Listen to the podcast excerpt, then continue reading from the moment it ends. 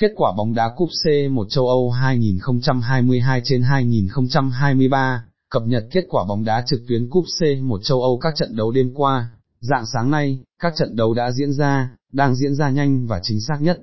KQBD Cúp C1 châu Âu được cập nhật chi tiết nhất với đầy đủ thông tin như, cập nhật số phút, tỷ tỷ số hiệp 1H1, tỷ số cả trận, fit, người ghi bàn, thay người, thẻ vàng, thẻ đỏ, chuẩn từng phút.